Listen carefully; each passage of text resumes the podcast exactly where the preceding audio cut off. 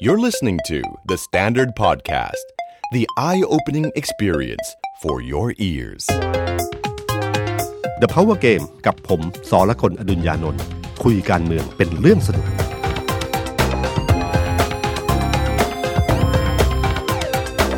สวัสดีครับ ผมสอละคนอดุญญานนท์ สวัสดีครับ ผมออฟพลวุฒิสงสกุลคอนเทนต์ครีเอเตอร์การเมืองเดอะสแตนดาร์ดสวัสดีพี่ตุ้มแล้วก็สวัสดีคุณผู้ฟังนะครับ ครับ หยุดยาวไป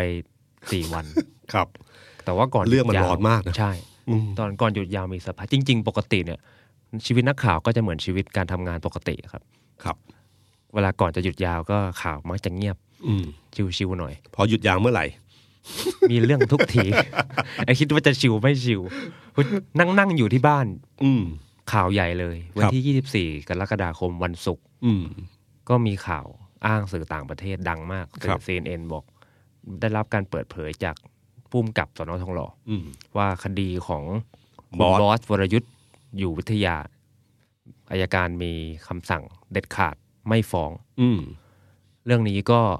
ร้อนมาก โหกลายเป็นเรื่องใหญ่มากนะครับ และเป็นเรื่องที่ร้อนไปทั้งสังคมไทย ใช่ครับ เพราะมันเป็นเรื่องเกี่ยวกับกระบวนการยุติธรรม ในคดีที่เห็นกันชัดๆ ใช้คำว่าอย่างนี้ดีกว่า ใช่ เห็นกันชัด ใช่ ๆ มันเป็นอื่นไปไม่ค่อยได้นะครับ ไอ้แค่ลำพังเพียงแค่เอ่อหมดอายุความทีละคดีคดีเนี่ย ก็ เราก็พอมองออกแล้วว่ามันอืมมันเกินไปเกิ ครั น บ ไป แต่คราวนี้ถึงขนาดที่ว่าสั่งไม่ฟ้องในคดีที่มัน แรงที่สุด แรงที่สุด ครับ ได้ยังไงนะครับ วันนี้อยากจะคุยกันสองเรื่องเรื่องที่หนึ่งคือเรื่องนี้แหละครับ มันหนีไม่พ้นเลยเรื่องคดีของคุณบอสเนี่ยนะครับ ครับ เพราะว่ามันเป็นคดีที่เหมือนกับทำให้สังคมไทยกลายเป็นหนึ่ง กลายเป็นหนึ่งเดียวจริงๆนะนะครับ แล้วก็ทำให้ผลกระทบกับรัฐบาลแรงมาก ครับ นะครับ ส่วนเรื่องที่สองก็คือผมว่าเป็นเรื่องของม็อบนัก อืม นิสิตนักศึกษานะครับนักเรียนด้วยตอนตอนพูดว่านักเรียนด้วยนะมันเป็นปรากฏการณ์ที่เกิดขึ้นที่จนทำให้สสและสวเนี่ยที่เคยคิดว่าจะไม่ร่วมแก้ไขรัฐธรรมนูญ เริ่มเปิดทางเรื่องแก้ไข เสียงเริ่มเปลี่ยน ขึ้น ครับ เพราะเขาเริ่มมองออกแล้วว่า คลื่นนี้เป็นคลื่นที่แรงมาก และที่สำคัญที่สุดทายไม่ออกด้วย ว่ามันจะไปถึงจุดไหน ครับ เอ่อเรื่องเนี้ยครับเป็นเรื่องที่และที่ไม่น่าเชื่อก็คือว่าไอ้สองเรื่องเนี้ยมันกลายเป็นเรื่องเดียวกันได้ อืม มันมันนำมาสู่ของความรู้สึกของสังคม ครับ ต่อต่อปฏิกิริยาเรื่องนี้แล้วก็ทำให้ขอให้เกิดผมเชื่อว่าเรื่องม็อบเนี่ยมันจะมีพัฒนาการมากขึ้น ครับ เพราะเรื่องเนี้ยมันจะชี้ปมบางสิ่งบางอย่างให้เห็นมากขึ้นเรื่อยๆนะครับเริ่มต้นที่คดีบอสก่อน ครับ คดีบอสเนี่ยนะครับ มันเป็นเอ่อเป็นคดีที่ที่เรียกว่าอะไรอ่ะมันเกิดขึ้นจากเพราะว่าเป็นลูกของมหาเศรษฐี ครับ และไม่ใช่มหาเศรษฐีในเมืองไทย แบรนด์เลดบูเนี่ยเป็นแบรนด์ระดับโลก มันทำให้คดีนี้เป็นที่จับตามองของทั้งโลก ครับ นะครับ สื่อต่างประเทศติดตาม ใช่ ข่าวนี้ถึงโผล่มาจาก CNN ครับ แทนที่เป็นสื่อไทย ถ้าจำได้เนี่ยสมัยหนึ่งก็นักข่าวอังกฤษไปตามที่ อืม ที่บ้านพักที่คุณบอสเนี่ยไปหลบอยู่เลย แล้วก็ ครับ ไปดักแล้วก็ถามต่อหน้าเลยเฮ้ยคุณ อืม รู้สึกยังไง คุณมาอยู่ที่นี่ยังไง ครับ คือมันแสดงให้เห็นว่าสื่อต่างชาติเขาก็จับคดีนี้เป็นเป็นเรื่องหลัก เพราะว่าแบรนด์เลดบูเนี่ยคือแบรนด์ระดับโลก อันที่หนึ่งเรื่องแบรนด์ ครับ อันที่สองคือเรื่องของการที่คนรวยทำผิดแล้วไม่แล้วหลบหนีกระบวนการยุติธรรมได้นะครับเรื่องนี้เป็นความเหลื่อมล้ำที่ผมว่าสังคมตะวันตกอะเขายอมรับไม่ค่อยได้นะครับเอ่อแค่นึกถึงเรื่องคนผิวสีที่มีปัญหานะครับที่กลายเป็นเรื่อง อ่าร าวใหญ่ แบ็ โต คไลท์ เนี่ยแมทเทอร์ นี่นี่ก็คือเรื่องเดียวกัน ครับ อเรื่องของความเหลื่อมล้ำความไม่เท่าเทียม ครับ สิ่งเหล่านี้ผมว่าเป็นสังคมตะวันตกเขาก็รู้สึก ถามว่าสังคมไทยรู้สึกไหมผม ก็ ว่า รู้สึกนะ ก็รู้สึกนะครับ นะครับ คดีนี้มันยืดยาวมา ครับ เอ่อจำได้ว่า ตั้งแต่ผมทำงานใหม่ ๆ เลยครับ ผมทำงานได้ยังไม่ถึงปีดีคดี ไปทำคดี เกิ นี้ด้วยใช่ไหม ไปตามไปที่หลังไปสมทบเขา ครับ เพราะก็ก็รู้ว่าเป็นข่าวใหญ่ว่าเหตุมันเกิดเช้ามาก ครับ แต่ไม่คิดว่าจะยืดเยื้อขนาดนี้ ปกติเนี่ย รถขับรถชน ต่อให้เป็นตำรวจหรือคนธรรมดาเนี่ยนะฮะ ก็มีร่องรอยการขับรถชนแล้วก็กลับไปที่บ้านชัดเจนเนี่ย ครับ ไม่น่าจะเกินครึ่งวันเช้าน่าจะจับอะไรกันได้ อืม ปรากฏยืดเยื้อมากครับพี่ตุ้ม ครับ จำได้ว่าถึงบ่าย ถึงจะ ถึง เข้าไป จะ ได้ เข้าไปจับได้ แล้วก็ก่อนหน้านี้ก็มีกระบวนการที่ทำให้สังคมเนี่ยไม่มีความรู้สึกไม่พอใจ รู้สึกว่ามีรับลมคมในเช่น เอาคนใช้ ครับ เอาพ่อบ้านมา ครับ มอบตัว อืม ทั้งที่ แหมเพราะบ้านขับเฟอร์รา รี่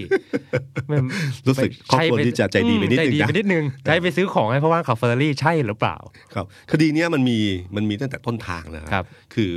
ยิ่งวันนี้ผมฟังที่การมาธิการของคุณศิระเนี่ยครับก็เชิญตำรวจเชิญอะไรไปเมื่อกี้ฟังก่อนเข้ารายการนิดหนึ่งก็คือ ผมว่ามันมีเงื่อนปมหลายอย่าง แล้วยิ่งย้อนภาพกลับไปเมื่อวันนั้นนะฮะคุณคิดดูนะครับ เหตุเกิดขึ้นตอนตีห้า ครับ รถวิ่งชน ชนปุ๊บ ลากตำรวจไปร้อยกว่าเมตร ครับ นะครับ แล้วก็ไม่ช่วย ครับ คดีเพราะการไม่ช่วยนี่มันมีผลต่อ มี คดี มี ย ความผิดนะ มีความผิดด้วยนะค มีค รั วา บ มผิด ชนแล้วไม่ช่วยหนีเข้าบ้านตอน ครับ ตีห้ากว่า ครับ นะครับตำรวจไปถึงนะฮะตำรวจไปถึงที่น่าเกลียดก็คือ ผมจำได้เลยคุณคำลนวิทย์เนี่ย ให้สัมภาษณ์นักข่าวแบบโกรธมากก็ ตอน คื นั้อนเป็น ว่า หัวชน ใช่ครับ อ่า ก็คือสารวัตรคนหนึ่งของสอน สน น ท อ อง ทองหล่อ ครับ เข้าไปในบ้าน แล้วไปช่วยด้วยการพาพ่อบ้านคนนี้ครับพ่อบ้านคนนี้เพิ่งฟังว่าจริงๆไม่ใช่พ่อบ้านแต่เป็นคนติดตาม อืม ของบอส ครับ บอสเนี่ยมาจากต่างประเทศบ่อยนะครับมา อยู่ต่างประเทศนานๆมาเมืองไทยเขาอ้างว่า แต่จริงๆพวกลุ่มหาเศรษฐีทั้งหลายเนี่ยเขาจะมีคนติดตามอยู่ ครับ นะครับอันนี้ก็จะขับรถตามตลอดคือไปไหนก็จะช่วยดูแล คนคนเนี้ยก็มาพาคนเนี้ยไปรับรับสมอ้างแทน ครับ คือถ้าคดีปกติเนี่ยมันก็มีแบบนี้อยู่เรื่อย คือเปลี่ยนผู้ต้องหา ครับ นะครับผู้ต้องหาจริง ๆ ก็หลบไป แต่คราวนี้บังเอิญรถมันเฟอร์รารี่อะ อืม คือมันเกินไปหน่อย ผล ครับ ผลสุดท้ายแล้วสอบสวนที่สอนอเสร็จปรากฏว่า ก็ลงบอกว่าเนี่ยไม่จริงยอมรับสารภาพแล้วว่าโกหกนะครับ รับสารภาพแทน ก็เลยแทนที่จะเข้าไปตอนนั้นเนี่ย ต้องวันนี้ผมฟังคุณนิพิษอินทรสมบัติ ครับ นะฮะให้สัมภาษณ์คุณสุชัยหยุ่นเขาเขามองในมุมของนักกฎหมายว่า ครับ ทนายเนี่ย ทนายคดีเนี้ยถ้ามุมของทนาย ครับ เป็นทนายที่เอ่อใช้ใช้คำว่าเก่งนี่มันแบบไอายๆปากนิดนึงแต่เก่งอะ ก็เก่งแล้ว เก่งคือถ้าปกป้องผู้ต้องหานี่ก็คือ รู้ว่าคดีนี้ต้องทำอย่างไร ครับ เริ่มต้นคือเปลี่ยนผู้ต้องหาไม่ได้ ก็ยื้อให้นานที่สุด อืม อ้างว่าต้องรอหมายค้น ครับ นะครับจากศาล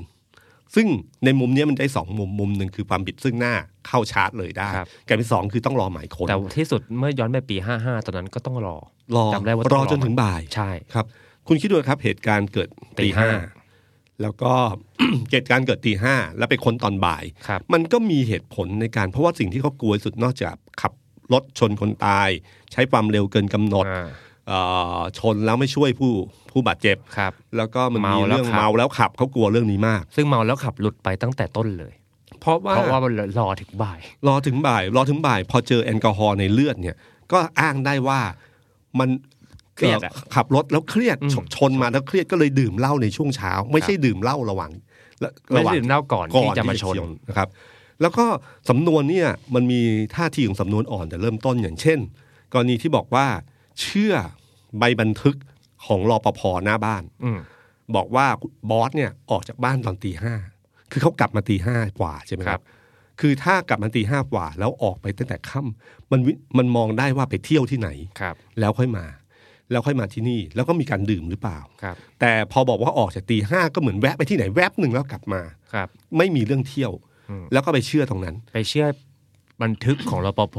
บ้านของผู้ต้องหา ซึ่งเราไม่รู้ว่าทำก่อนทำหลัง ครับ นะแล้วก็อันที่สองคือแทนที่จะไปดูจากวงจรปิดอะไรต่าง อ่า ๆ ที่มันสามารถเช็คได้อยู่แล้วว่าเฟอร์รารี่คันนี้ออกไปเมื่อไหร่ ครับ คือเราเห็นท่าทีของการทำสำนวนคือ ถ้าใครติดตามข่าวอาชญากรรมเป็นประจำก็จะรู้ว่าวิธีการง่าย ๆ เริ่มต้นคือต้องทำสำนวนให้อ่อนก่อน ครับ นะครับ กระบวนการเนี้ยมันตั้งแต่เริ่มวันแรกเลย ทุกคนก็เริ่มติงติงทีละเรื่อง ภาษาตำรวจเขาเรียกค้าสำนวน อืม ครับ แล้วก็คุณคิดดูนะครับ พอมันเป็นเคสของมหาเศรษฐีที่มีเงินขับเฟอร์รารี่ ครับ แบรนด์ระดับโลกเข้ามา ข่าวนี้ก็เป็นข่าวที่ต้องติดคือคนติดตามเยอะนะข่าวติดตามเยอะ ครับ แล้วก็คดีเนี้ยมันก็ไปเรื่อย ๆ เลยนะครับเอ่อมันมีตอนหลังมีผลสอบที่เจอว่าไปตรวจที่รามา ครับ แล้วก็มีพบ สารเสพติด สารเสพติดนะฮะซึ่งถ้าเป็นยุคนี้มันสามารถปฏิเสธได้นะว่าไม่ใช่โคเคนมันเป็นแป้ง นะครับแต่พอดียุคนั้นมันไม่มีศัพท์นี้อยู่ก็เลย ครับ ใช้คำนี้ไม่ได้ ก็เลยปรากฏว่าเนี่ยครับสำนวนมันผมก็งงๆอยู่มั่วๆอยู่อะเนี่ย แต่สุดท้ายแล้วเนี่ย ปรากฏคดีที่มันมีอายุความหนึ่งปีเนี่ย มันหมดอายุความไปเรื่อย ครับ ๆ ด้วยวิธีการเอ่อประวิงเวลาตลอดเวลา ครับ ก็คือขออ้างนู่นอ้างนี่ ซึ่งตามติอ้างนู่นอ้างนี่เนี่ย คนทั่วไปเนี่ยเอ่อคุณนิพิษบอกว่าคดีแบบเนี้ยถ้าถ้าชนคนตายเนี่ย ครับ ไม่เกินสามเดือนเสร็จ ก็พนักงานอดีตพนักงานที่เป็นคนพิสูจน์หลักฐาน ครับ เขาเป็นตัวตัวคนนี้ก็เป็นสสพัฒนาคตใหม่เขาเป็น อืม คนทำแล้วเขามาเปิดเผยว่า ฝ่ายนิติวิทยาศาสตร์เนี่ยส่งสรุปหลักฐานตั้งแต่เดือนแรก ครับ ของคดี ครับ แต่กระบวนการในการฟ้องเนี่ย ไม่ ยาว มัน นาน ยาว มาก นานมากผ่านอายการผ่านอายการก็ใจดีตลอดเวลาให้ ครับ สามารถที่สั่งสอบเพิ่มตลอดเวลานะครับ เรื่องนี้ก็คือกลายเป็นว่าพอถึงจุดหนึ่งเนี่ย มันก็มีปัญหา ครับ นะครับมีปัญหาขึ้นมาเรื่องมันก็ไปเรื่อยๆ คดีหมดอายุความทีละหนึ่งทีละหนึ่งทีละหนึ่ง ครับ ก็เหลืออยู่อันเดียว คือการขับรถชน โดย โดยประมาท โดยประมาททำให้ผู้อื่นถึงแก่ความตาย อ่า อันนี้อายุความนานที่สุด 15 ปี ครับ แล้วก็เป็นโทษแรงที่สุดไอ้จริงๆกันหลุด 5 ข้อหาเนี่ยสข้อหาแรกจริงๆโทษเบามาก ใช่ ไม่ได้ไม่ได้เยอะอะไร อันนี้คือคดีหลักที่สุด อายุความนานที่สุด ครับ คดีนี้ก็ดำเนินไปเรื่อยๆ ครับ อืมดำเนินไปจนจนถึงขั้นว่า พอถึงจุดหนึ่งเนี่ยอัยการสูงสุดเนี่ยถึงขั้นขนาดสั่งไม่ฟ้องแล้วนะ อืม เอ้ยโทษทีสั่งฟ้อง สั่งฟ้อง สั่งฟ้องไปแล้ว มันก็ไม่มีทางพอมันมีจะยุติเนี่ยมันต้องมีแง้มให้ได้ หาทางหาเหตุผลในการแงะอันนี้ขึ้นไปได้ นั่นคือที่มาของเรื่องที่เป็นการเมือง นั่นคือการมาธิการกฎหมายกระบวนการยุติธรรมและกิจการตำรวจ สภานิติบัญญัติแห่งชาติ ก็คือสอนอช ใช่ครับ ยุคคอสช ครับปฏิวัติรัฐประหารไปเมื่อประมาณปี5พฤษภาห้าเจ็ด ครับ จากนั้นก็มีสนช ครับ มีการมาธิการชุดนี้ขึ้นมาหนึ่งชุดนะครับการมาธิการชุดนี้เนี่ยนะครับ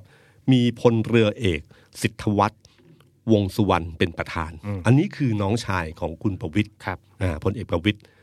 และในนั้นยังมีน้องชายคนหนึ่งคือพลตำรวจเอกพัชรวาทวงษ์สุวรรณ ครับ นะครับเอ่อพลเรือเอกสิทธวัฒน์เนี่ยนะครับเป็นประธาน แล้วก็มีพลตำรวจโทบุญเรืองผลพาณิชย์เป็นรองประธานคนที่หนึ่ง ครับ พลตำรวจโทบุญเรืองเนี่ยนะครับเป็นที่รู้กันว่าเขาคือเพื่อนของคุณพัชรวาดนะรุ่นเดียวกัน ครับ แต่อายุน้อยกว่าหนึ่งปีนะครับ แล้วก็เป็นมือขวา คือเวลาไปไหนคนนี้ไปด้วยตลอด ทุกคนรู้ว่านี่คือคนสนิทนี่คือรองประธานคนที่สอง ครับ อการที่จะให้เอ่อคนนามสกุลเดียวกันเป็นประธานคนเป็นประธานและเป็นรองประธานคนที่หนึ่งคงน่าเกลียดก็ให้คนนี้ขึ้นมานะครับ ครับ แล้วก็จะมีคนที่เป็นรองเออรองคนที่สองคือร้อยตรีพงนิวัตรยุทธพันธ์บริพานคนนี้คืออายการสูงสุด อืม อายการสูงสุดเมื่อประมาณเขาได้รับกันตอนที่ปีห้าเจ็ดยังไม่เป็นนะครับ ครับ เป็นอายการสูงสุดคือหนึ่งตุลาห้าแปดถึงสามสิบกันยาหกศูนย์ ครับ เป็นนี่คืออายการสูงสุด อืม นะครับ และคนเนี้ยคือเพื่อนรุ่นเดียวกับคุณสมัครชาวพานันท์คุณสมัครเนี่ยคือทนายความของตระกูลอยู่วิทยานะครับอ่าเป็นที่ปรึกษาของทางกฎหมายของทั้งกระทิงแดงของไม่ใช่เลดบูแต่เป็นสยามไวเนอรี่อะไรเงี้ยครับคือสปายที่ผลิตสปายเนี่ย ค ค รั รับ บก็คืออันเนี้ยอยู่ในตระกูลของเลดบูคือเขาแยกกันนะครับครับ เขาเนี่ยแล้วก็อยู่ในของบุรพากอฟซึ่งเป็นของตระกูลนี้อยู่ ครับ เขาเป็นที่ปรึกษากฎหมาย และถ้าวันนั้นในเหตุการณ์นะครับ ถ้าเราเห็นว่าที่ตอนที่บอสมอบตัว คนที่ใส่เสื้อเชิ้ตสีขาวที่เดินตามหลังเนี่ยคือทนายคนนี้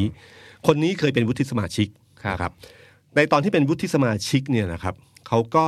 เป็นเอ่อประธานที่ปรึกษากันมาธิการกฎหมายชุดนี้ชุดคล้ายๆ ชุดนี้แหละครับ ครับ และคนหนึ่งที่เป็นที่ปรึกษากฎหมาย คือพลเรือเอก ดิตถวัฒน์ประธานของชุดเนี้ย ครับ เคยเป็นคือตอนที่เป็นประธานที่ปรึกษาพลเรือเอก ดิตถวัฒน์เนี่ยเป็นที่ปรึกษา แล้วพอวันนี้เนี่ยคุณดิตถวัฒน์ขึ้นมาเป็นประธานอ่าก็คือมันมีสายสัมพันธ์ที่เชื่อมโยงกันอยู่นะครับ วาดแผนภูมิต้นไม้ได้ โอ้ เลย โหเป็นชาร์ตที่สนุก แล้ว มาก คุณคุณผู้ฟังเนี่ยอาจจะ สงสัยว่าตอนเขามีสนชเนี่ยเขาก็มีกรรมาธิการเหมือนสสทุกวัน ใช่ครัเนี้ย บ เรานี่มันทุกวันนี้เราเห็นข่าวสสมีกรรมาธิการเห็นบทบาทของกรรมาธิการ แต่ยุคนั้นเนี่ย จริง ๆ เราแทบไม่เห็น ไม่รู้เลย ไม่รู้เลยว่ากรรมาธิการเขาทำอะไร มีรุ่นน้องผมเป็นนักข่าวคนหนึ่ง ครับ เขาพยายามค้นคนนี้ค้นข้อมูลเก่ง ก็พยายามค้นข้อมูล บันทึกการประชุมนี้ไม่มี ครับ แล้วปรากฏว่าเหมือนกับ Facebook หน้าเนี้ย ตอนนี้ลบหายละ อืม ที่มีรูปรายชื่อพอดีผมก๊อปไปเรียบร้อย คือมันมีรูปรายชื่อ ครับ ของแต่ละคนใครบ้าง รายชื่อเนี่ยสนุกมากกับการการมาธิการชุดนี้ คือนอกเหนือจากที่มีน้องของคุณประวิตรสองคนแล้ว ครับ มีอายการสูงสุดอยู่แล้วนะค ครับ รับ ในจำนวนเนี้ยมีอดีตผบตรและผบตรคนปัจจุบัน รวมหมดเนี่ยผบตรเนี่ยสามคน คือคุณจักรทิพย์ชัยจินดาก็อยู่ในนี้นะครับ ครับ คุณสมยศพุ่มพันธ์ม่วงก็อยู่ในนี้ อืม มีพลอากาศเอกพงศเอ่อพงศพัฒน์พงษ์เจริญ คนคนตำรวจเอก ใช่ครับ วงศ์เจริญครับ พลตำรวจเอกเอกอังสนานนท์ อืม แล้วก็พลตำรวจโทสานิตมหาปถาวร ซึ่งเป็นอดีตผบชนเพิ่ง ครับ ให้สัมภาษณ์ไปเมื่อวาน ครับ ว่าเฮ้ยในที่ประชุมเนี่ยเคยมีเรื่องเนี้ยแต่ตีตกไปแล้ว ไม่ตกครับ ไม่ตกครับ พอค้นไปดูในของที่อายการทั้งเอกสารของอายการทั้งหมดเนี่ยระบุชัดเจนมาก ๆนะครับ ผมว่าพยายามค้นข้อมูลทั้งหมดเนี่ยเพราะว่าให้ตรงเนี้ยมันเป็นคีย์เวิร์ดสำคัญ เพราะอยู่ดีๆครับอายการสูงสุดสั่งฟ้องไปแล้ว อ่าน นะครับ ต้องลำดับนี้ก่อนว่าอายการสูงสุดเนี่ยสั่งฟ้องไปแล้ว สั่งฟ้องไปแล้ว แต่กรรมาธิการชุดเนี้ยเนี่ยเกิดขึ้นมาที่หลัง เกิดมาปี 57 ครับ แล้วก็แงะเรื่องนี้ขึ้นมา ครับ ด้วยการอยู่ดีๆนะครับ เรื่องรถจนชนตายเนี่ยเข้ากันมาธิการ อืม เพื่อว่าขอให้สอบพยานใหม่ ครับ มีตำรวจจำนวนมากที่อยู่ในนี้ แล้วก็ตำรวจเนี่ยก็ยอมด้วยนะ อืม คือในการนัดการยุคเนี้ยยอมให้มีการสอบพยานใหม่ขึ้นมา ครับ ผมเนี่ยไปไล่ข้อมูลมาว่าเมื่อตอนประมาณปี 60 เนี่ย เมื่อประมาณปี 60 เนี่ย มีการที่อยู่ดีๆเรื่องเนี้ยก็หยิบขึ้นมา มีการสอบสวนขึ้นมาอีกครั้งหนึ่งนะครับ คือหลังจากเหตุมีเหตุการณ์นี้ขึ้นมาฟื้นคดีขึ้นมาเนี่ยนะครับ ตั้งแต่ปี 60 นะฮะไม่ใช่ว่าไม่ใช่นี่นี่คิดดูนะครับ เรื่องมันยาวนานมากเลย ปี 60 เนี่ยนะครับมีการลื้อขึ้นมาอันหนึ่ง ปรากฏว่าคุณประยุทธ์เพชรคุณเนี่ยรองโฆษกสำนักงานอายการสูงสุด ซึ่งปัจจุบันนี้ก็เป็นอยู่นะครับ ก็มีพูดถึงความคืบหน้าเรื่องนี้ บอกว่าเนี่ยนายวรยุทธ์เนี่ยขอความเป็นธรรมหลายครั้ง แต่อายการไม่มีคำสั่งเปลี่ยนคำฟ้อง ครับ จนมีกันมาธิการเนี่ยนะครับ ชุดนี้แหละ อืม เขาไปขอเขาไปขอความเป็นธรรมกับกันมาที่การชุดนี้กันมาการชุดนี้ก็เลยตั้งคณะกรรมการขึ้นมา แล้วก็ตั้งตอนเนี้ยผลสอบมาแล้ว คือแปลว่ากระบวนการของการมาธิการเนี่ยอยู่ดีๆ ก็มีการดึงพยานใหม่ ๆ เข้ามา พยานเอ่อบังเอิญจริง ๆ นะครับ ว่าบังเอิญเนี่ยคุณเอ่อคุณพงพงนิวัตที่เป็นอัยการสูงสุดในยุคนั้นเนี่ยดูสำนวนแล้วแล้วบอกว่าเนี่ยพยานเหล่าเนี้ยแต่ละคนเนี่ยที่มาเนี่ยเป็นพยานเก่า คือสอบสวนตั้งแต่ปีห้าห้าหกแล้วนะครับแล้วก็เหตุผลทั้งหมดเนี่ยไม่นั่นก็เลยสั่งเหมือนเดิม สั่งยืนยันว่ายังสั่งฟ้องอยู่ แต่การบริการเนี้ยชุดเนี้ยเป็นคนแง้มขึ้นมา แล้วสุดท้ายแล้วมันก็แง้มอีกทีตอนปีหกประมาณปีหกสองนะครับแล้วก็ต่อเนื่องมาถึงปีหกสาม ครับ แล้วสุดท้ายก็มานำมาสู่การยุติ หัวใจของเรื่องเนี้ยต้องการอยู่อย่างเดียวคือหนึ่งความเร็วของรถต้องต่ำกว่า 80 ครับ ถ้าเพราะกฎหมายกำหนดให้ 80 ครับ ถ้าเกิน 80 เมื่อไหร่มันก็คือเร็ว ครับ เกินกำหนดนะครับ ครับ แล้วก็ขับรถโดยประมาทได้เพราะมันเร็วใช่ไหม ครับ ไอ้หลักฐานทางวิทยาศาสตร์ครั้งแรกอะคือดูตั้งแต่วันที่เกิดเหตุเลยเนี่ยก็ดูในในในเอ่อวงจรปิดของของอู่รถเบนซ์ไงถ้าถ้าผมจะไม่ผิดนะฮะห่างจากพื้นที่เกิดเหตุประมาณร้อยเมตร ครับ นะครับ ดูความเร็วของรถวิธีการที่มันฟิสิกส์พื้นฐานมากเลย ครับ อเราดูจากจุดเริ่มต้น ไปถึง มาถึงนั้น จุดประทัด ประมาณ 31 เมตร ครับ แล้วดูความเร็วมันกี่วิ ครับ แล้วก็คำนวณกลับ มันก็ได้ 177 ครับ นะครับก็คำนวณไปเรียบร้อยมีสูตรคำนวณฟิสิกส์เลยเรียบร้อยเลยผมดูเอกสารแล้ว ครับ ก็ดูว่า ครับ 177 ซึ่งเฟอร์รารี่เนี่ย ทำได้ครับ ทำได้ ครับ การบอกว่าเฟอร์รารี่ขับ 80 เนี่ยดูถูกดูหมิ่นนิดหน่อย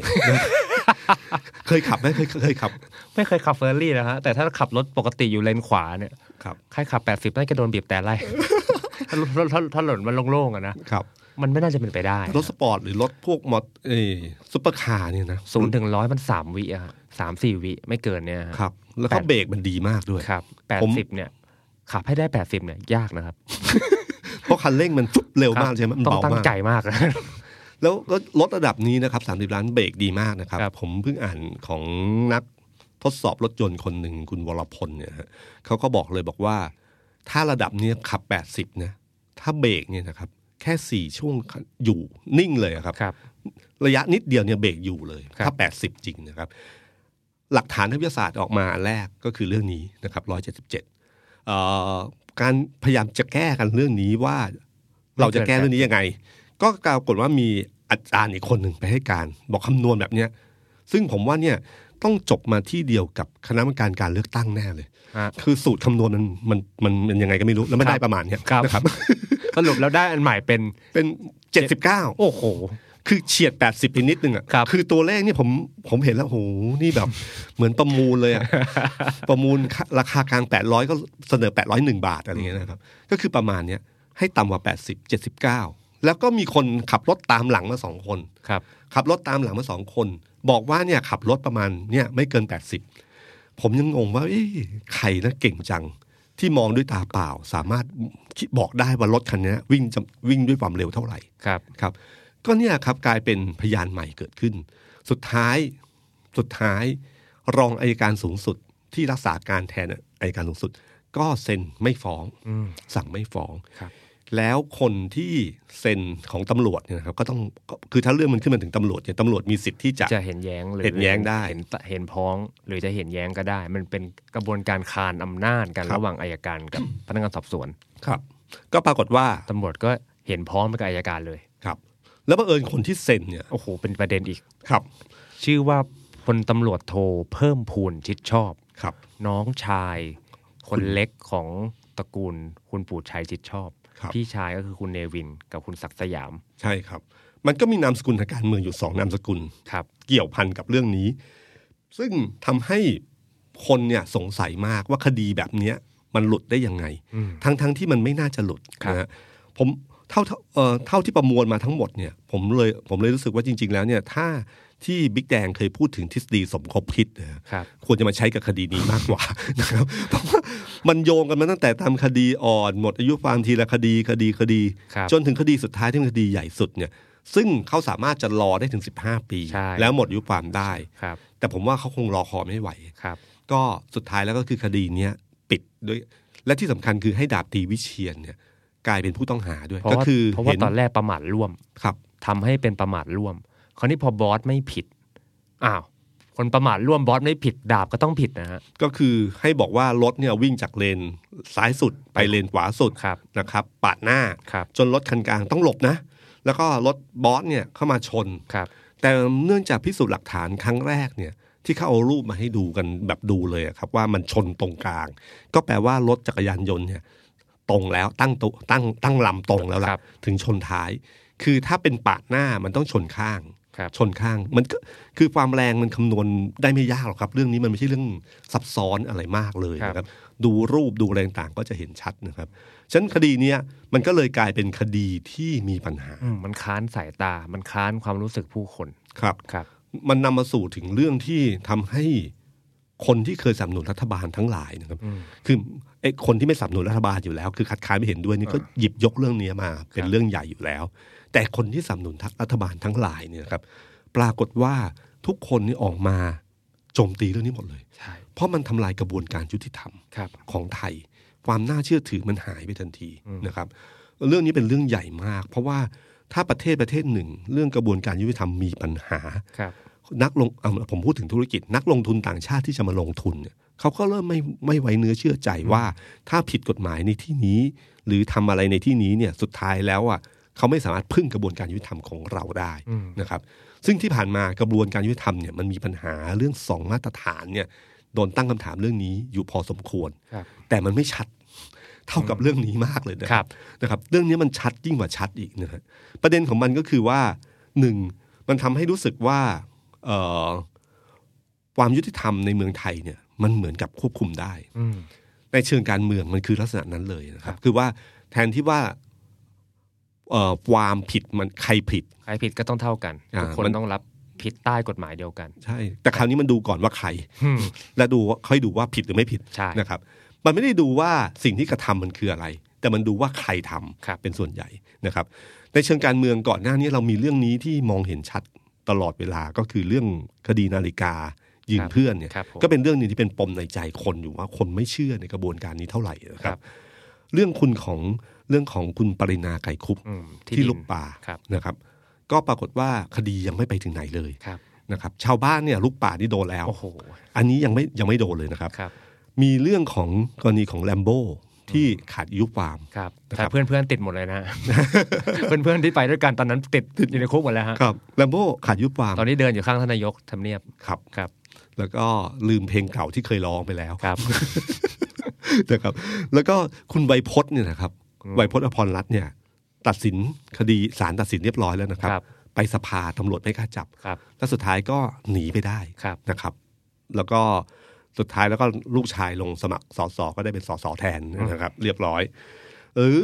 ถ้าเราจำได้เนี่ยตอนที่ก่อนเลือกตั้งนะครับ ผมจำได้เลยครับพรรคพลังประชารัฐเนี่ยสสผู้สมัครสสทั้งหลายเนี่ยเขาจะทักทายกันอยู่ว่า โดนคดีอะไรมา เออ คือคำนี้เป็นคำทักทายเลยว่าโดนคดีอะไรมา เพราะทุกคนรู้ว่าหลายคนที่ย้ายไปเนี่ยย้ายเพราะเรื่องนี้เลย ครับ นะครับเอ่อล่าสุดที่ชัดเจนที่สุดก็คือกรณีของคุณสมศักดิ์เทพสุทิน ครับ หลังจากที่เริ่มมีท่าทีท่าทีหืออือ อ่า เริ่มขึ้นฮัท ขึ้นฮัท เรียบร้อย ฝ่ายแมวมาเลย คือคือหืออือว่าว่า เอ๊ะทำไม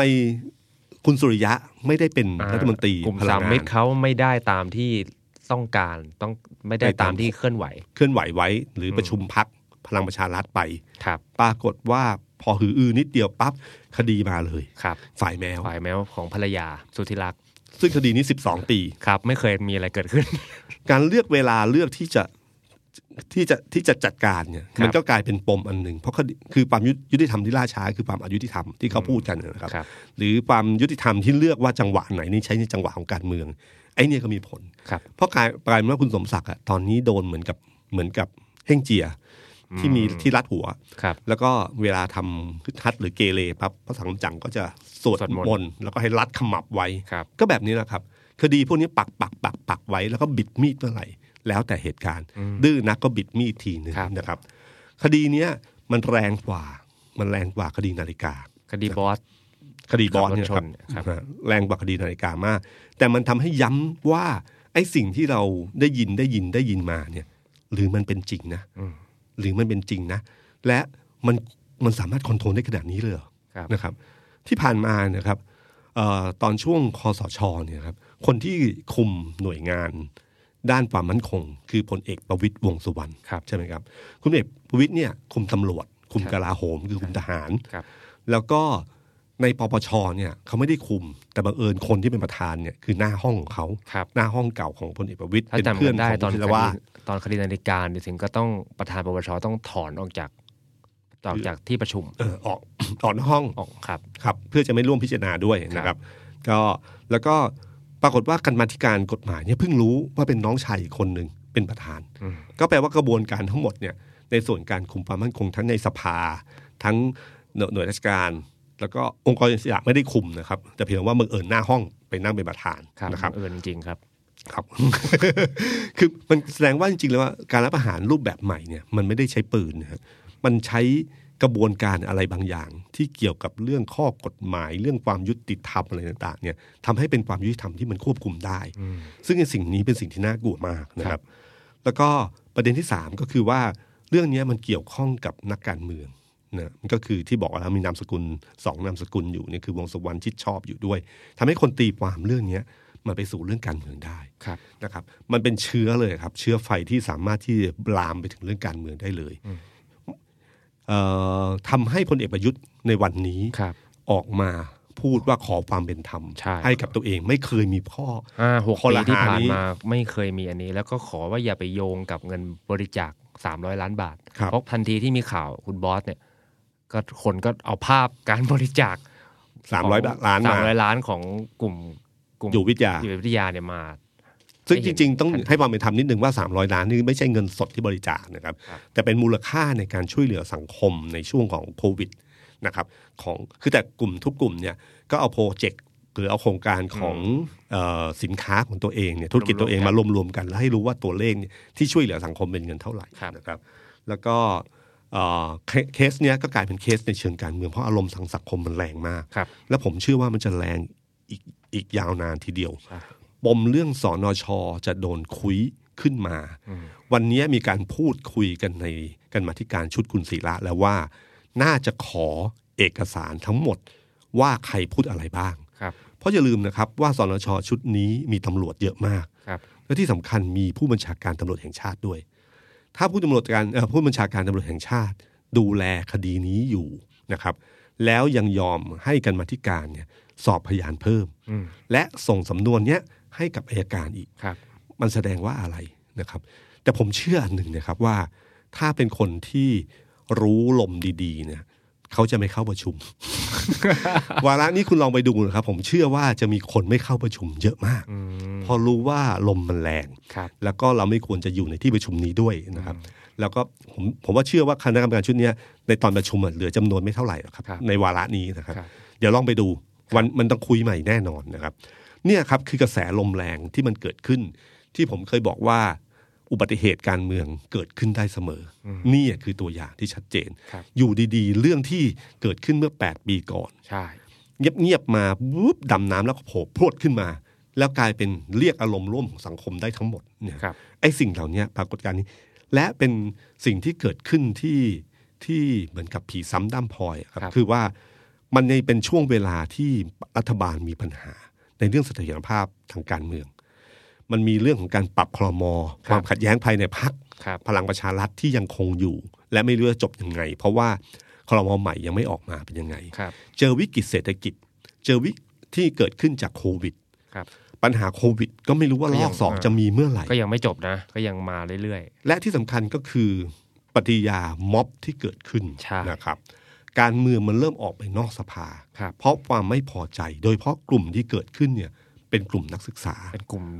ไปถึงเด็กมัธยมเลยครับพี่ ใช่ ตุ้ม ครับ มันเป็นเป็นเดิมเนี่ยเราได้ยินแฟดม็อบ ครับ แล้วก็เจอโควิดเข้าไปใช่ไหมครับ ครับ แฟดม็อบเนี่ยส่วนใหญ่จะอยู่ในสถาบันการศึกษา ครับ และก็มีโรงเรียนบางโรงเรียน ครับ นะครับ แต่คราวนี้อยู่ดีๆ เยาวชนปลดแอก ซึ่งเป็นกลุ่มกลุ่มหนึ่งขึ้นมา แล้วก็มาชุมนุมที่อนุสาวรีย์ประชาธิปไตย ครับ นะครับ แล้วก็ยื่นข้อเสนออยู่ 3 ข้อ เลิกคุกคามประชาชน ครับ 2 ก็คือแก้ไขรัฐธรรมนูญ3คือยุบสภา ครับ นะครับก็เสนอเงื่อนไขนี้ไป ปรากฏว่าคนมาชุมนุมเยอะกว่าที่คาดนะครับ แล้วก็กลายเป็นจุดเริ่มต้นของของประกายไฟที่มันออกไปทั่วประเทศ ครับ อย่างผมใช้คำว่าอย่างไม่ได้นัดหมาย อืม คือมันกลายเป็นม็อบในมิติใหม่อย่างแท้จริง ครับ คือกลุ่มเด็กเนี่ยนะครับเอ่อหลังจากที่พอเขารับรู้เรื่องนี้ แล้วเขามีความไม่พอใจคล้ายๆกัน เขาก็สร้างมันขึ้นมาเอง ล่าสุดที่พะเยา ครับ เป็นเด็กอายุ 14 ปี ครับ นะครับ อยู่ม .2 นะครับ จัดม็อบขึ้นมา ครับ ชุมนุมนะครับ มีเรื่องมีจังหวัดต่างๆ ชุมนุมผุดขึ้นมาผุดผุดผุดขึ้นมา ต่อให้ตำรวจเข้าไปปรามยังไงก็ตามทีก็เกิดขึ้น ครับ มีจำนวนหลักร้อยบ้าง หลักพันบ้าง หรือหลักสิบบ้างนะค ครั รับบ บางที่แต่มันก็เกิดขึ้น แล้วที่สำคัญมันเป็นไวรัลอย่างรวดเร็ว ก็คือว่ามันไม่ใช่จำนวนคนที่เข้ามาชุมนุมเยอะๆแล้วจะเป็นข่าว แต่เนื้อหาในนั้นมากกว่านะครับที่เป็นข่าว ครับ มันก็ทำให้ทำให้กลายเป็นการส่งต่อผ่านโซเชียลมีเดียนะครับ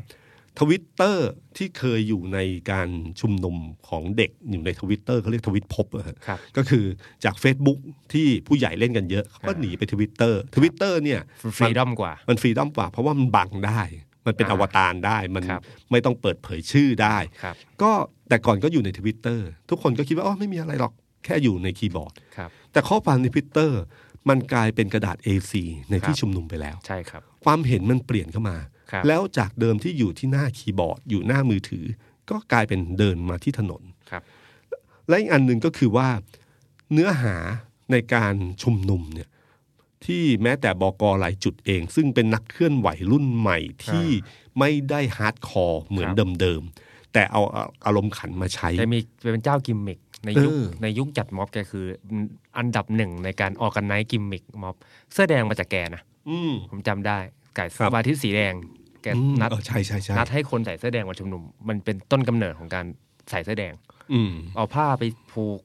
ไอ้อนุไอ้แยกราชประสงค์ นัดกินแม็กไม่ได้ชุมนุมนะมากินแม็กราชประสงค์อะไร ใน เงี้ ช่วย งคือตอนช่วงของคอสชเนี่ย ใช่ เป็นคนที่แบบ เป็นคนที่น่าลำคาญมากสำหรับ ฮะ คอสช ก็ถือว่าล้ำนะ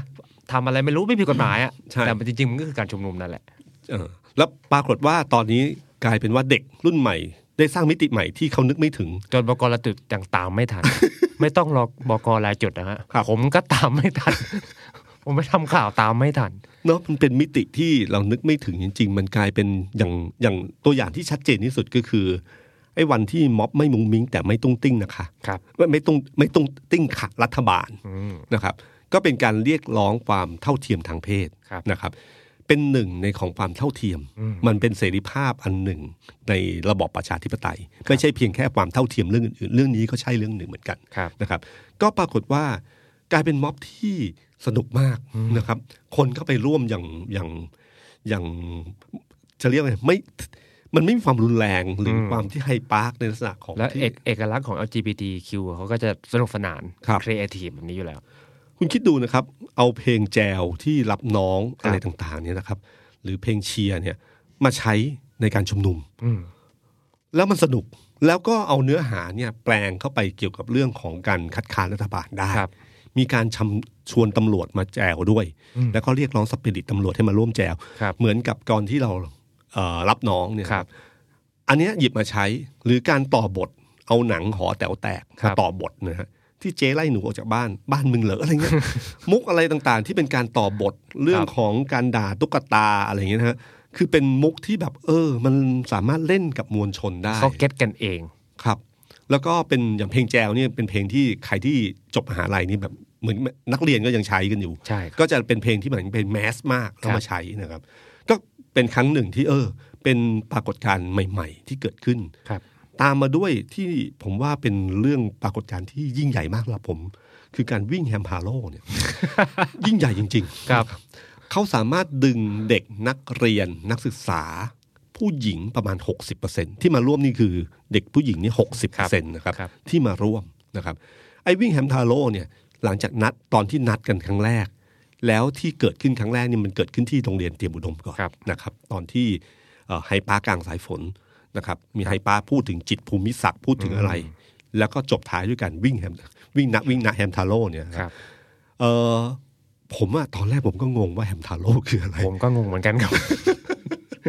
ก็ต้องไปค้นข้อมูลดูแล้วนั่งดูนั่งดูอ๋อมันเป็นอย่างนี้นี่เอง ครับ คือแฮมทาโร่เนี่ยนะครับมันเป็นตัวการ์ตูน ครับ ญี่ปุ่นมาก่อนนะครับแล้วก็สุดท้ายแล้วมันเป็นมาป๊อปมากในช่วงหลังก็คือในพวกของกลุ่ม โอตะ กลุ่มโอตะ ใช่ไหมฮะ กลุ่มเอ่อไอดอล ครับ ที่เขาจะพอมีเพลงนี้ขึ้นมาเมื่อไหร่เนี่ยครับพวกโอตะทั้งหลายก็จะวิ่ง ครั ใน บ ในในคอนเสิร์ตนะครั ครับ บ มันก็เป็นกิจกรรมอันหนึ่งที่ที่ป๊อปพอสมควรสำหรับกลุ่มรุ่นใหม่ ครับ นะครับ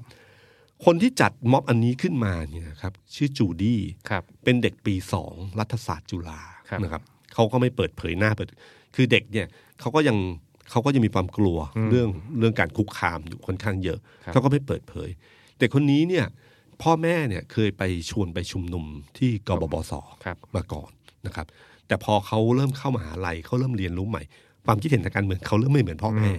เขาเรียนรู้เรื่อง 6 ตุลาเรื่องอะไรต่างๆ เนี่ยที่ที่ในมหาลัย แล้วก็เกิดความคิดทางการเมืองขึ้นมา แต่ความคิดทางการเมืองของเขาเนี่ยมันก็เป็นมิติใหม่ของของเด็กรุ่นนี้ ครับ คือเขารู้สึกว่าทำไมมันจะต้องมามาแบบเดิม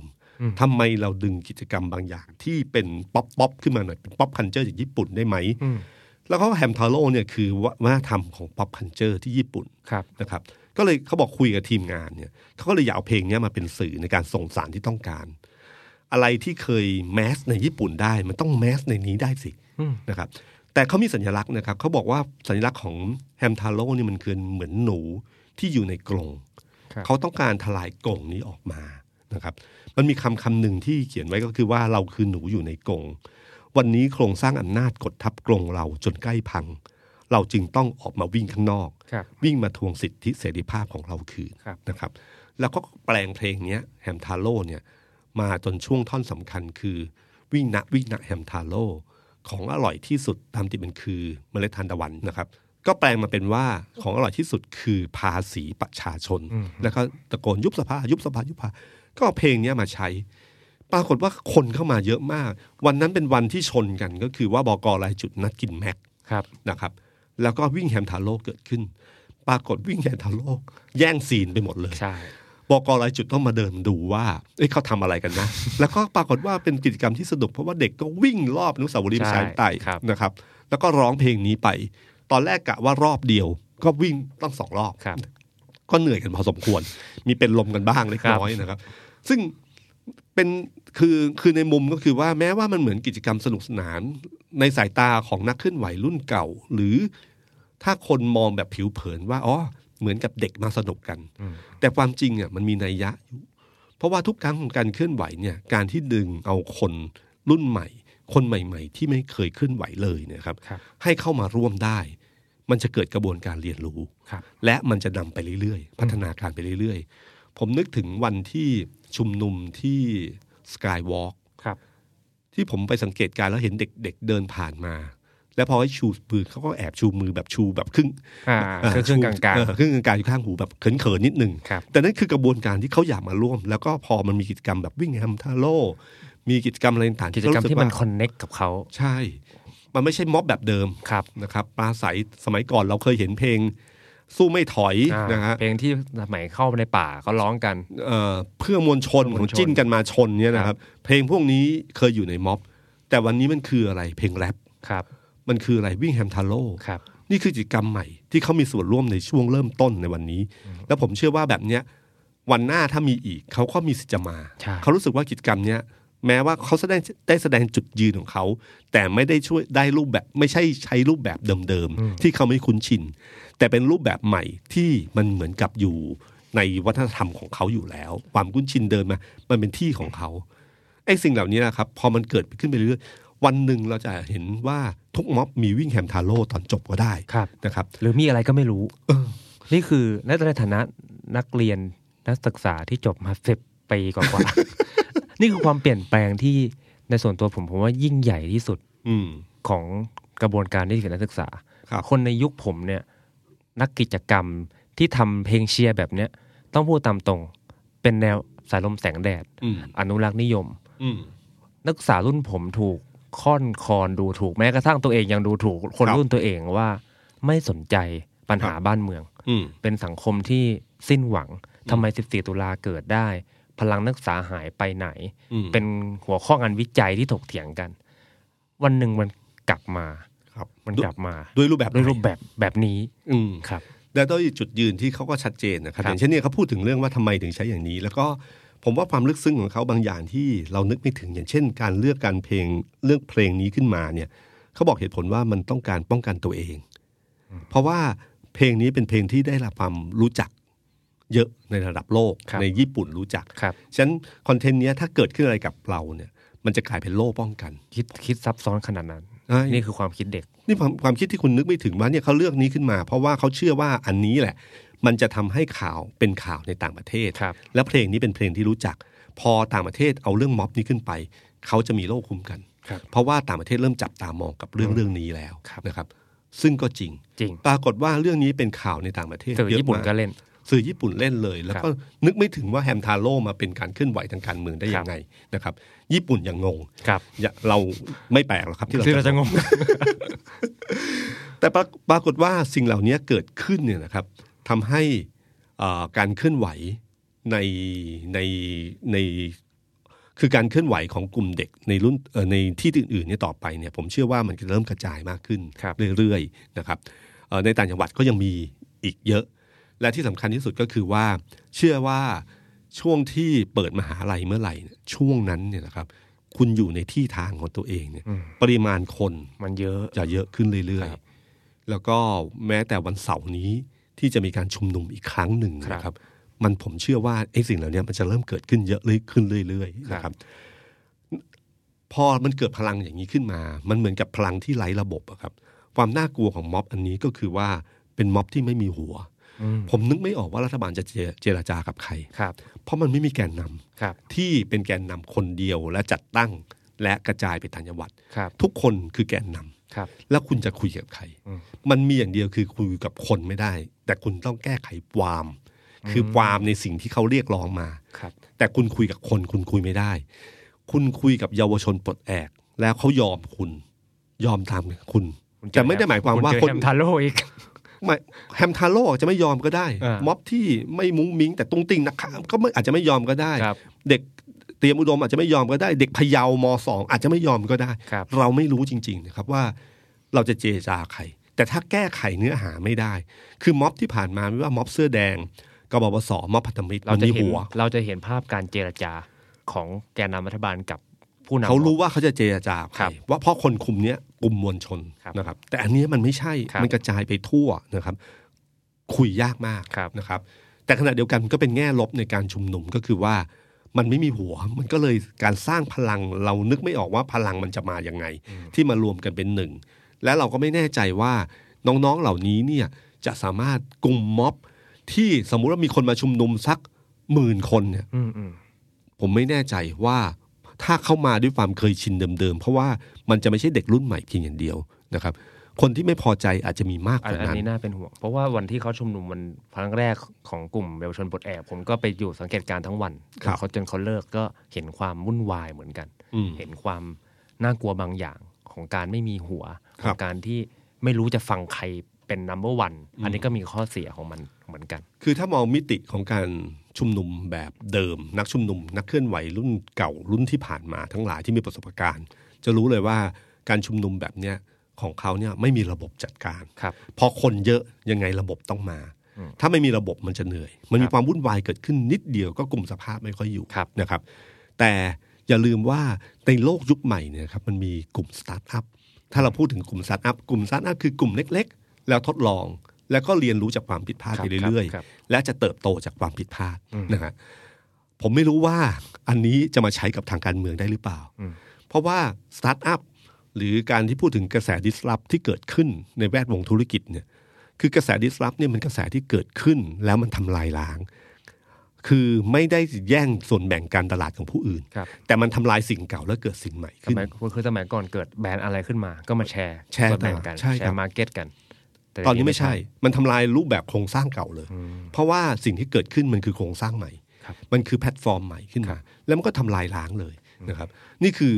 โลกธุรกิจมันมองมองมองกันอย่างนี้ ซึ่งถ้าในมิติของการเมือง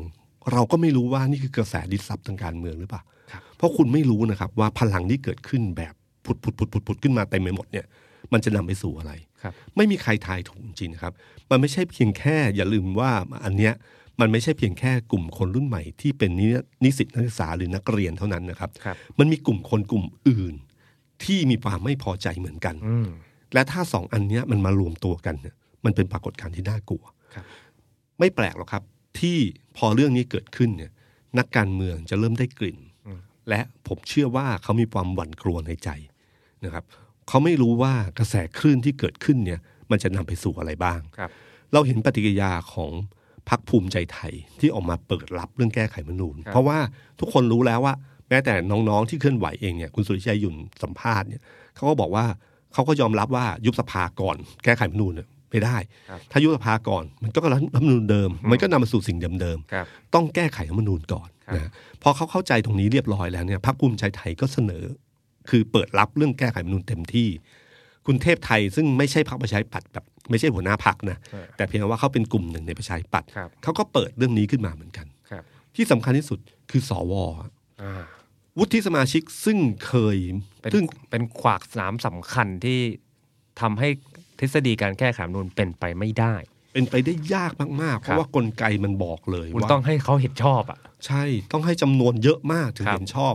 แล้วอย่าลืมนะครับว่าสวทั้งหมดที่แต่งตั้งมา 250 คนเนี่ยมาจากคอสช ล้วน มาจากพลเอกประยุทธ์มาจากพลเอกประวิตย ครับ นะครับ แล้วก็เป็นเสียงที่ยกมือ 250 เสียงพรึบพร้อมกัน ด้วยความคิดที่เป็นตัวของตัวเอง ๆ ครับ ว่าพลสนับสนุนพลเอกประยุทธ์ให้เป็นนายกรัฐมนตรี ครับ มันเป็นพลึบเลยอย่างนี้ ทุกคนก็คิดว่าแก้ธรรมนูญเป็นไปไม่ได้ ครับ นะครับ ที่ผมเคยเล่าอะครับว่าอย่าเชื่อว่าอะไรที่มันเป็นเหมือนกติกาอยู่แล้ว แล้วมันจะเป็นไปตามแบบนั้น มันเป็นช่วงเวลาถ้าเราย้อนอดีตไปถึงปีสามสี่สามห้า ครับ ก็แบบนี้แหละครับ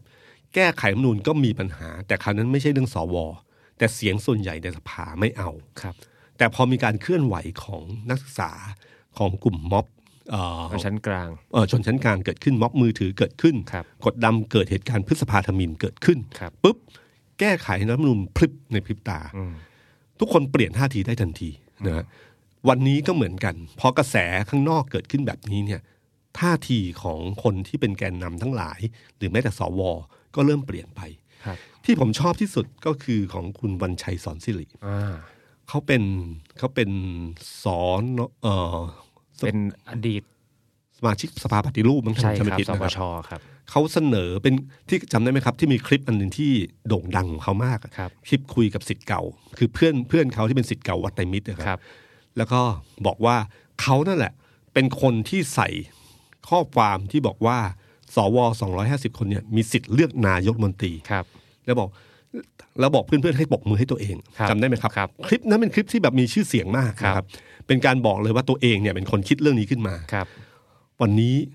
บอกแล้วว่ากรณีของบอสเนี่ยมันเป็นผีซ้ำด้ำพลอยนะฮะแล้วก็ใครจะมองยังไงก็ช่างเถอะ แต่ผมว่าไม่ใช่เรื่องเล็กแล้วล่ะ มันจะไปกันใหญ่นะฮะแล้วก็บอกว่าการเปลี่ยนแปลงการเมืองที่เกิดขึ้นส่วนใหญ่มาจากสองเรื่องคือหนึ่งผู้มีอำนาจหรือพรรคร่วมรัฐบาลแตกกันเองสองการชุมนุมเคลื่อนไหวขับไล่ของประชาชนนะฮะอันนี้เขาเขียนใน Facebook นะครับแล้วก็ประเด็นสำคัญที่สุดเขาบอกว่า คงต้องมาตั้งหลักกลับมาทบทวนกันเสียแล้วกำมังว่า ข้อเรียกร้องเรื่องแก้รัฐธรรมนูญ ยุบสภา และเรื่องอื่นๆ ว่าอะไรทำได้ทำไม่ได้ เพราะเหตุใด วันเวลาเปลี่ยนสถานการณ์เปลี่ยน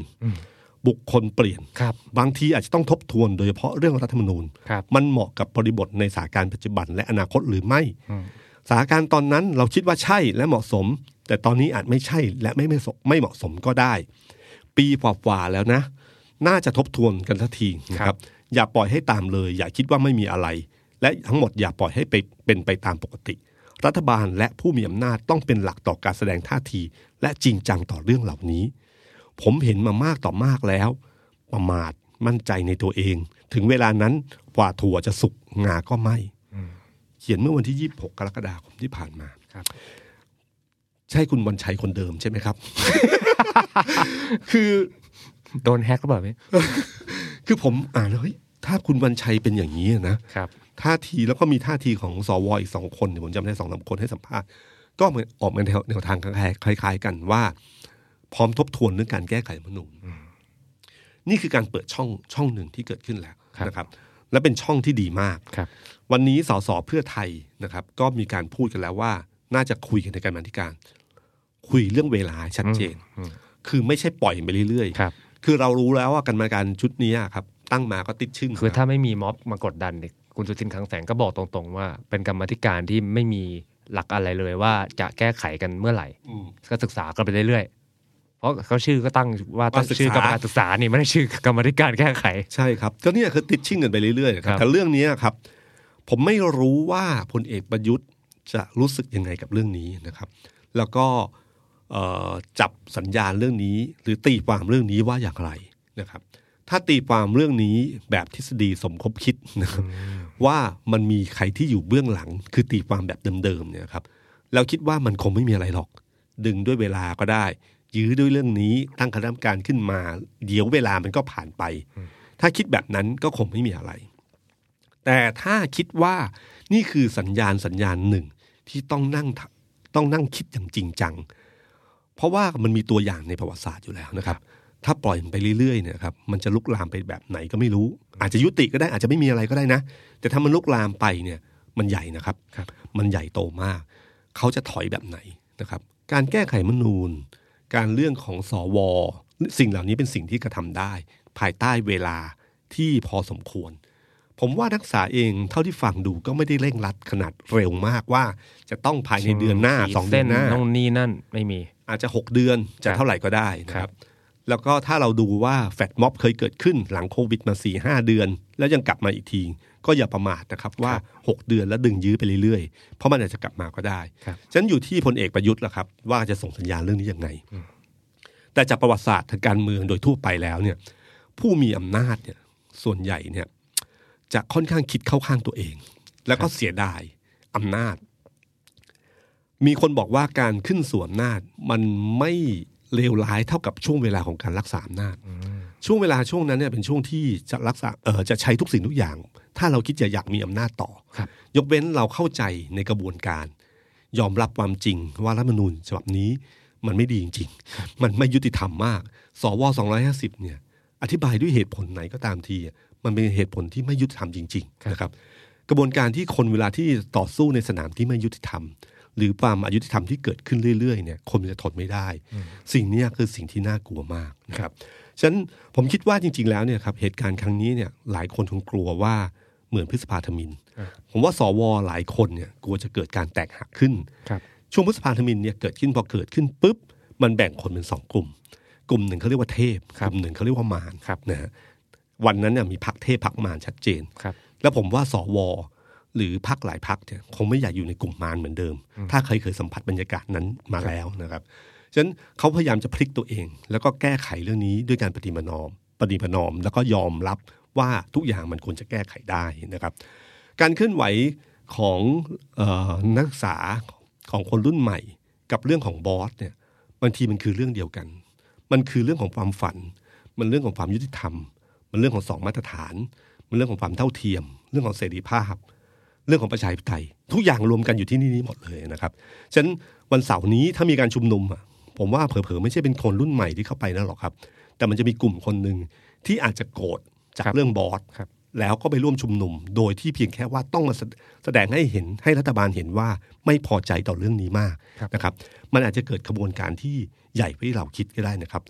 เสาร์นี้ถ้ามีการชุมนุมผมคิดว่าคนอาจจะเยอะกว่าครั้งที่แล้วนะครับ ครับ เยอะมากเท่าไหร่ไม่รู้นะครับ แต่เพลงที่ใช้ก็อาจจะเป็นเพลงแฮมทาโร่เหมือนเดิม ก็ได้ อาจจะเปลี่ยนเนื้อหานิดนึงนะครับอย่างเช่นว่าวิ่งนะวิ่งนะแฮมทาโร่ของอร่อยที่สุดก็คือความอายุติธรรมสวัสดีครับ สวัสดีครับ The Standard Podcast เปิดหูเปิดตา เปิดใจ เปิดโลก